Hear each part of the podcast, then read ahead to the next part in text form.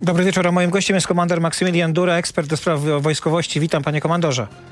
Dobry wieczór, witam serdecznie. Niech nikt nie ma wątpliwości, że USA są zobowiązane do wspierania NATO. Niech każdy członek NATO wie i Rosja też wie, że atak na jednego członka to atak na cały sojusz. To jest święta przysięga, wykrzyczał dosłownie przed kilkoma minutami prezydent Stanów Zjednoczonych Joe Biden. To ważne słowa? Panie doktorze, nic dodać, nic ująć, chociaż ja tego potwierdzenia nie potrzebowałem, bo to, co w tej chwili robi NATO, jest dokładnym dowodem na te słowa. Także o taką solidarność, jeżeli chodzi o NATO, nie powinniśmy się bawiać. Usłyszeliśmy również bardzo mocne słowa mówiące o koalicji wolności przeciwko koalicji autokratów. To trochę brzmiało tak, jakby prezydent Biden wygłaszał takie przemówienie na nową, zimną, a kto wie, czy także nie gorącą wojnę. On mówił o decyzjach, które określą um, przyszłość na wiele lat e, do przodu. To zapowiedź tego, że Stany Zjednoczone mają świadomość, że kryzys będzie się pogłębiał? Panie doktorze, to troszeczkę nie jest tak, jak, jak kiedyś było z tą zimną wojną, dlatego że zimna wojna to był blok państw, które było zdecydowane przeciwstawić się krajom zachodnim. W tej chwili takiego bloku państw nie ma. Tak naprawdę jest osamotniona Rosja, która być może w pewnych dziedzinach współpracuje z Białorusią, natomiast pozostałe sąsiednie państwa, powiedzmy sobie delikatnie, są bardzo ostrożne w pomaganiu Federacji Rosyjskiej w działaniach na Ukrainie. Także... Z drugiej strony mamy takie sugestie, że może się pojawić oś zła Rosja, Chiny, Iran, Korea Północna, a Chiny zapowiadają, że Xi Jinping już w rocznicę rocznicę wygłosi przemówienie pokojowe, w którym może postawić warunki także Ukrainie, może powiedzieć o dostarczaniu broni e, Rosji. Panie doktorze, całkowicie tak, tylko że Chiny są raczej przeciwnikiem Federacji Rosyjskiej i chcą zająć miejsce Federacji Rosyjskiej, więc tutaj niewątpliwie dojdzie do pewnej rywalizacji. Natomiast zimna wojna to był po prostu sojusz państw, które bardzo silnie ze sobą współpracowały. Jeżeli Chiny poczują, że mają, mogą na tym zarobić, to one rzeczywiście pomogą Federacji Rosyjskiej, ale jest to bardzo wątpliwe, biorąc pod uwagę możliwe sankcje, a jakby nie było, te sankcje mogą być dla Chin bardzo kosztowne. To w zasadzie po co było to przemówienie o wolności, o autokratach, którzy opadają? To było tylko podniesienie na nastroju? Znaczy chodzi o... Znaczy, Przemówienie Bidena oczywiście, tak. Tak, tak ja, my mówimy tutaj właściwie o trzech przemówieniach, które były w bardzo krótkim okresie czasu. Ja bym chciał powiedzieć o jednej rzeczy. To, że Biden tutaj wspiera i był w Warszawie jest bardzo ważne dla Ukrainy przede wszystkim, ale także dla społeczeństwa polskiego, ponieważ on pokazał, że podziwia to, co Polacy zrobili. W związku z powyższym jest to dobry sygnał dla tych państw, które robią dobrze, a my robiliśmy w tym przypadku dobrze. Natomiast jedna rzecz jest ważna. Biden najważniejszą rzecz zrobił jadąc na Ukrainę. To było najważniejsze moim zdaniem rzecz i tutaj przemówienie jest tylko takim, y, taką wisienką na torcie, którą zrobiła ta wizyta w Kijowie prezydenta Bidena. A Także... co zaprezentował prezydent? Jaki był sygnał wysłany do Putina przez tą wizytę Joe, Joe Bidena w Kijowie? Panie że ja to bardzo dokładnie wyczułem. To znaczy, że nie będzie negocjacji z Rosją i Rosja musi wycofać się z terytorium Ukrainy. Co więcej, ja bym zwrócił uwagę na pewne powitanie w stosunku do Mołdawii. Myślę, że prezydent Biden usłyszał to, co ja już wcześniej mówiłem, oczywiście żartuję, ale to, że trzeba także rozwiązać problemy innych państw, które w jakiś sposób były niepokojone przez Federację Rosyjską, a więc Gruzji, z Osetią i z, e, z Gru oraz Gruzji, gdzie są tereny zajęte przez Federację Rosyjską i także Mołdawii, gdzie jest zajęte Naddniestrze te kraje trzeba także ustabilizować i o tym prawdopodobnie chciał napomknąć także prezydent Biden. No, wspomniał o tym oczywiście mówiąc o Mołdawii, mówiąc witamy Mołdawię. To przejdźmy do przemówienia drugiego, powiedział pan e, komandor, że były trzy przemówienia w ciągu no, dwóch dni, tak naprawdę półtora dnia. To drugie przemówienie to jest przemówienie z dzisiejszego poranka mm, prezydenta Rosji Władimira e, Putina. Co z niego wynika? E, no, poza tym, że entuzjazmu wśród jego współpracowników widać nie było. Panie doktorze, niewątpliwie jest, wynika to, że prezydent Putin kompletnie nie przyjmuje do wiadomości tego, co się dzieje na Ukrainie. To jest najważniejszy sygnał. Po drugie, on oczywiście straszył i cały czas straszył i my, się, my musimy to mieć pod świadomości bronią jądrową, możliwością zerwania traktatów. Nad, nad, tym nie należy się przejmować. Natomiast jeden ważny sygnał poszedł rzeczywiście. To jest taki, że Putin nie zamierza odstąpić i jeżeli to nie nastąpi z zewnątrz, to on sam nie przerwie tej wojny, chyba że dostanie do tego zmuszony. I to jest ważny sygnał, który ja wyczułem. To było półtora godziny przemówienie, było trudno to śledzić śledzić, jednak rzeczywiście było widać pewne takie odznaki, których wcześniej nie było widać. Na przykład y, odnoszenie się do Boga, do religii, do y, takiej walki religijnej. Więc w związku z Czy on to robił już wcześniej? Do religii odnosił się od samego początku. O satanizm oskarżał Zachód w kilku swoich e, wystąpieniach. Natomiast tak, ale tutaj zrobił jeszcze jedną rzecz. Bardzo mocno po raz kolejny odniósł się do Wielkiej Wojny Ojczyźnianej um, i można powiedzieć przestawił społeczeństwo rosyjskie w tryb wojenny. Ja myślę, że tak, ale panie redaktorze, to było troszeczkę to zaskoczenie dla mnie. To znaczy w sposób, w jaki wcześniej kreowano historię Federacji Rosyjskiej i Związku Radzieckiego, a później jak to wykorzystano do tych działań, które w tej chwili się obecnie, myśl, obecnie toczą. Ja myślę, że to jest ważny sygnał, że jednak trzeba bardzo uważnie patrzeć na to, co robią poszczególne państwa, bo to, co wcześniej było poczytywane jako dowód patriotyzmu, okazało się takim narzędziem do tego, żeby zmienić społeczeństwo w takie społeczeństwo, jakim w tej chwili jest w Federacji Rosyjskiej. To jest bardzo ważny sygnał. Trzeba na to uważać. I wojna ojczyźniana stała się narzędziem do tego, żeby w tej chwili tłumaczyć społeczeństwu rosyjskiemu, że ta wojna na Ukrainie, że to atakowanie miast ma sens i ma jakiś cel, a tym celem jest bezpieczeństwo Federacji Rosyjskiej, co jest tak naprawdę zupełnie bez sensu. No ale z drugiej strony to też jest sygnał, że nie będziemy się bać ofiar.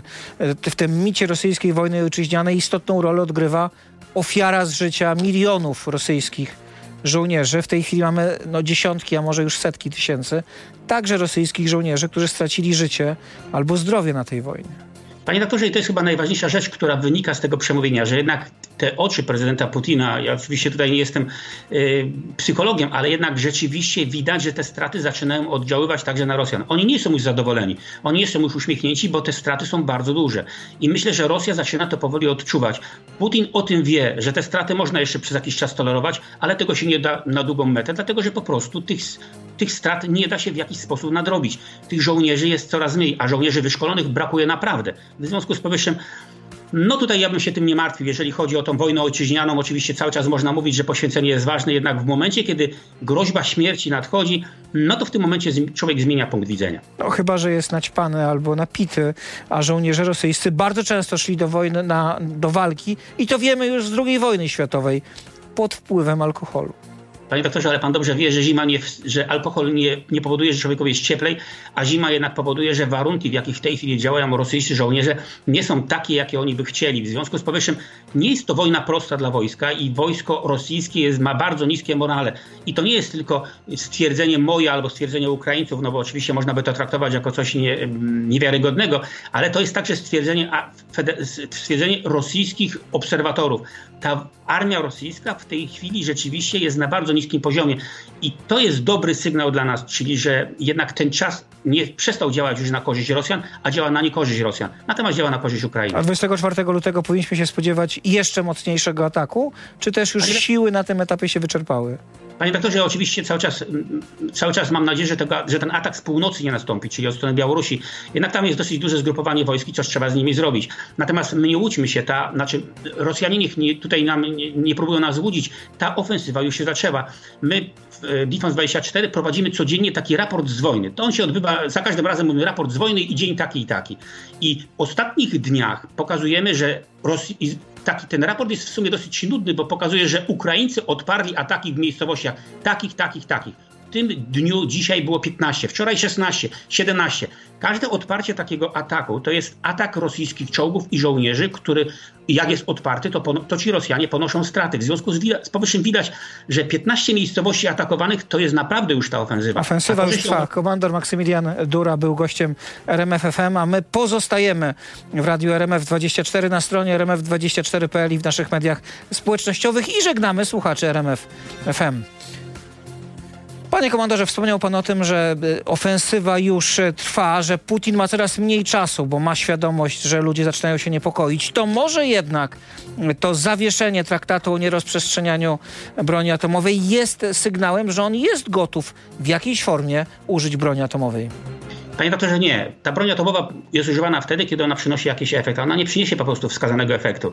Ja myślę, że tutaj należy pamiętać o tym straszeniu, y, które wcześniej miało miejsce. Rosjanie nas straszyli bronią, rakietami Iskander, straszyli nas rakietami hipersonicznymi. W tej chwili próbują nas straszyć bronią jądrową. Ta broń jądrowa cały czas jest oczywiście, ale jednak trzeba mieć świadomość, że ją się wykorzystuje wtedy, kiedy ona przyniesie jakiś efekt. Czy ona przyniesie efekt na Ukrainie? Nie. I przyniesie efekt odwrotny od założonego. Dlaczego myślę, nie przyniesie efektu na Ukrainie? Dlatego, że przede wszystkim pamiętajmy o tym, że ta broń jest po to, żeby po pozwolić rosyjskim wojskom wejść i prowadzić dalej ofensywę, a nie do odstraszania. I tutaj jest taka sytuacja, i tutaj należy się zastanowić nad tym, czy jeżeli rzeczywiście zostanie rzucona taktyczna broń jądrowa, to czy wtedy rosyjskie wojska będą w stanie wykorzystać to i wejść? Moim zdaniem nie. Wojska rosyjskie w tej chwili utraciły zdolność do działania operacyjnego na dużą skalę. One oczywiście mogą uderzać w jakichś małych miejscowościach, natomiast na dużą skalę jest to po prostu niemożliwe. Na przeszkodzie temu stoi uzbrojenie, które zostało przekazane przez Amerykanów i kraje zachodnie i to uzbrojenie bardzo precyzyjne. Także... A może chcą złamać morale Ukraińców, tak jak Stany Zjednoczone złamały morale Japończyków, zrzucając bomby na Nagasaki i Hiroshima?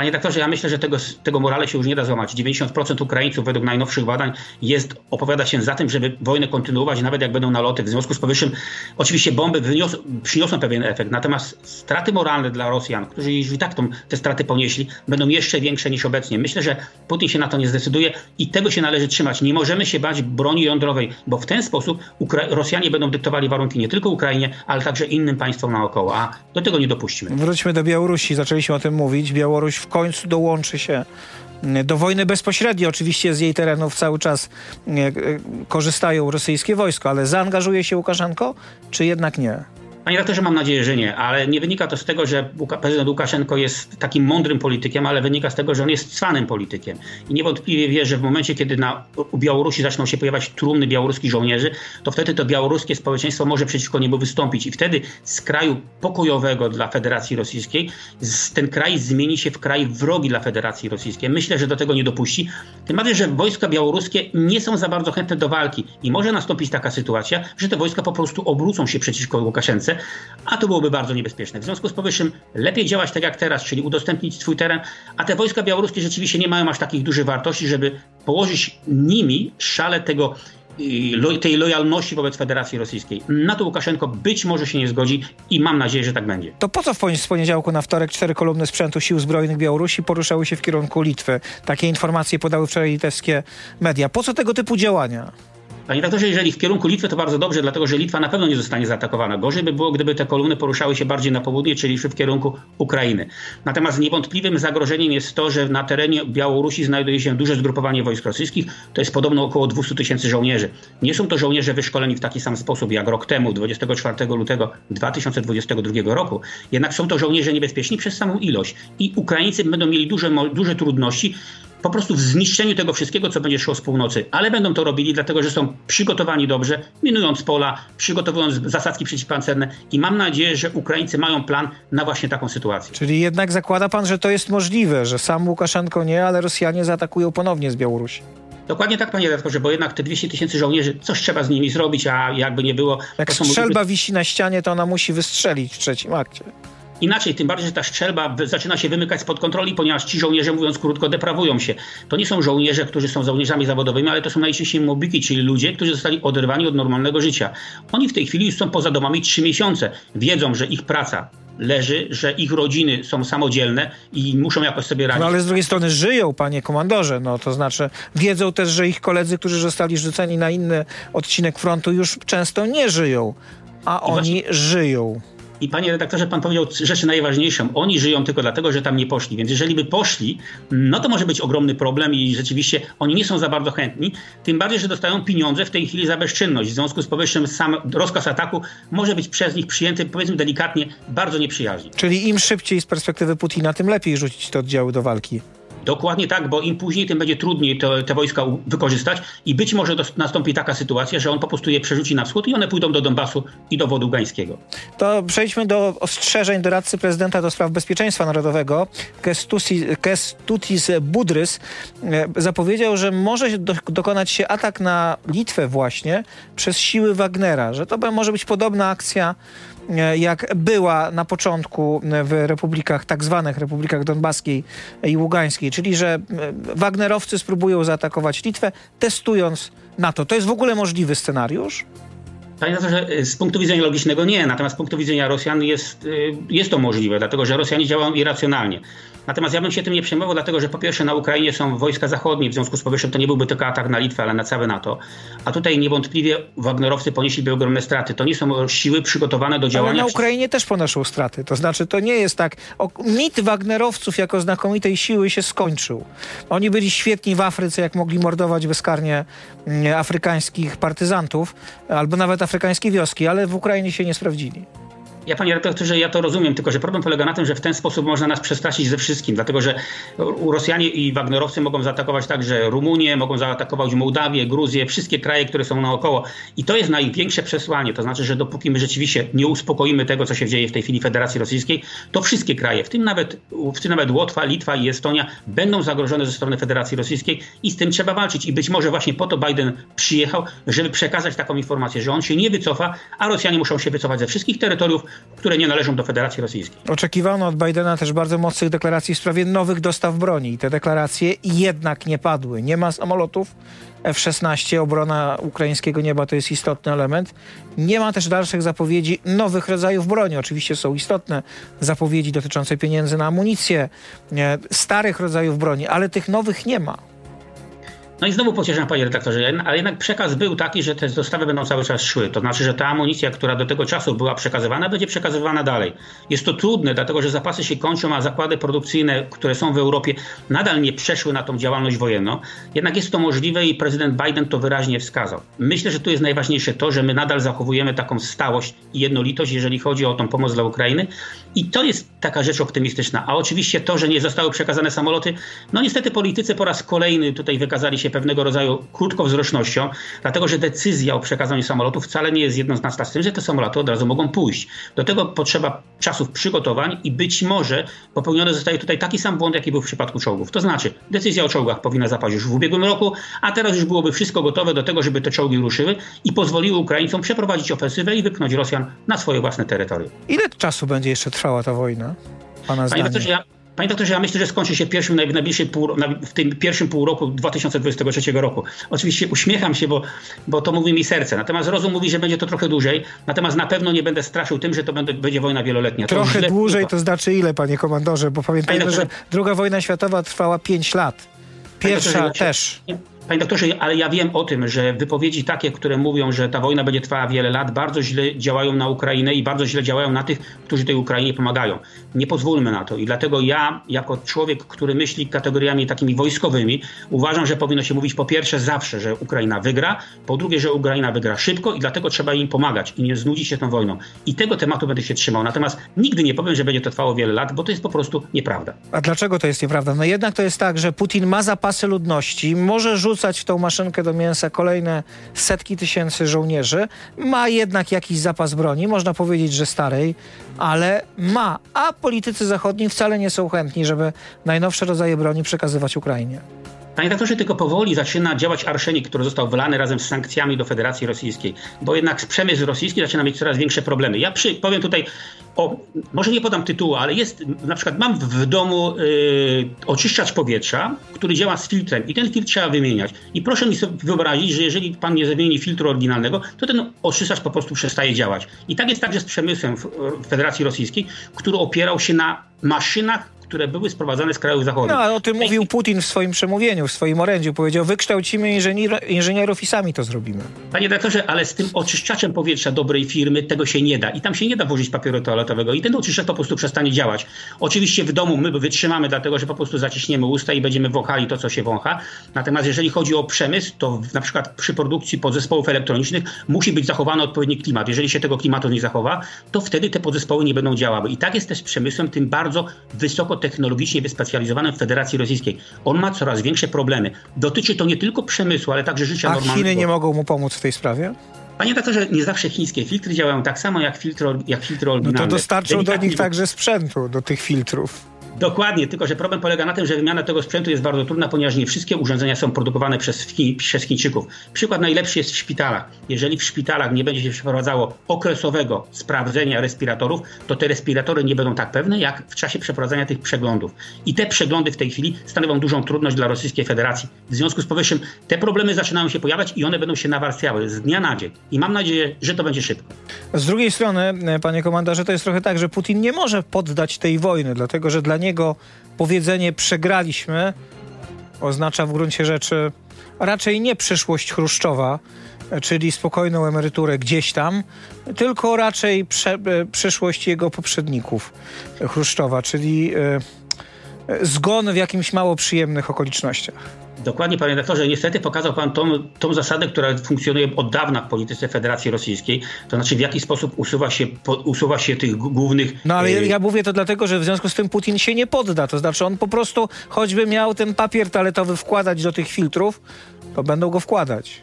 Tak, tylko że problem polega na tym, że to działa bardzo źle na tych ludzi, którzy siedzieli i byli bardzo smutni w tych rzędach w czasie przemówienia Putina. I myślę, że ci ludzie już myślą, jak zakończyć tę wojnę.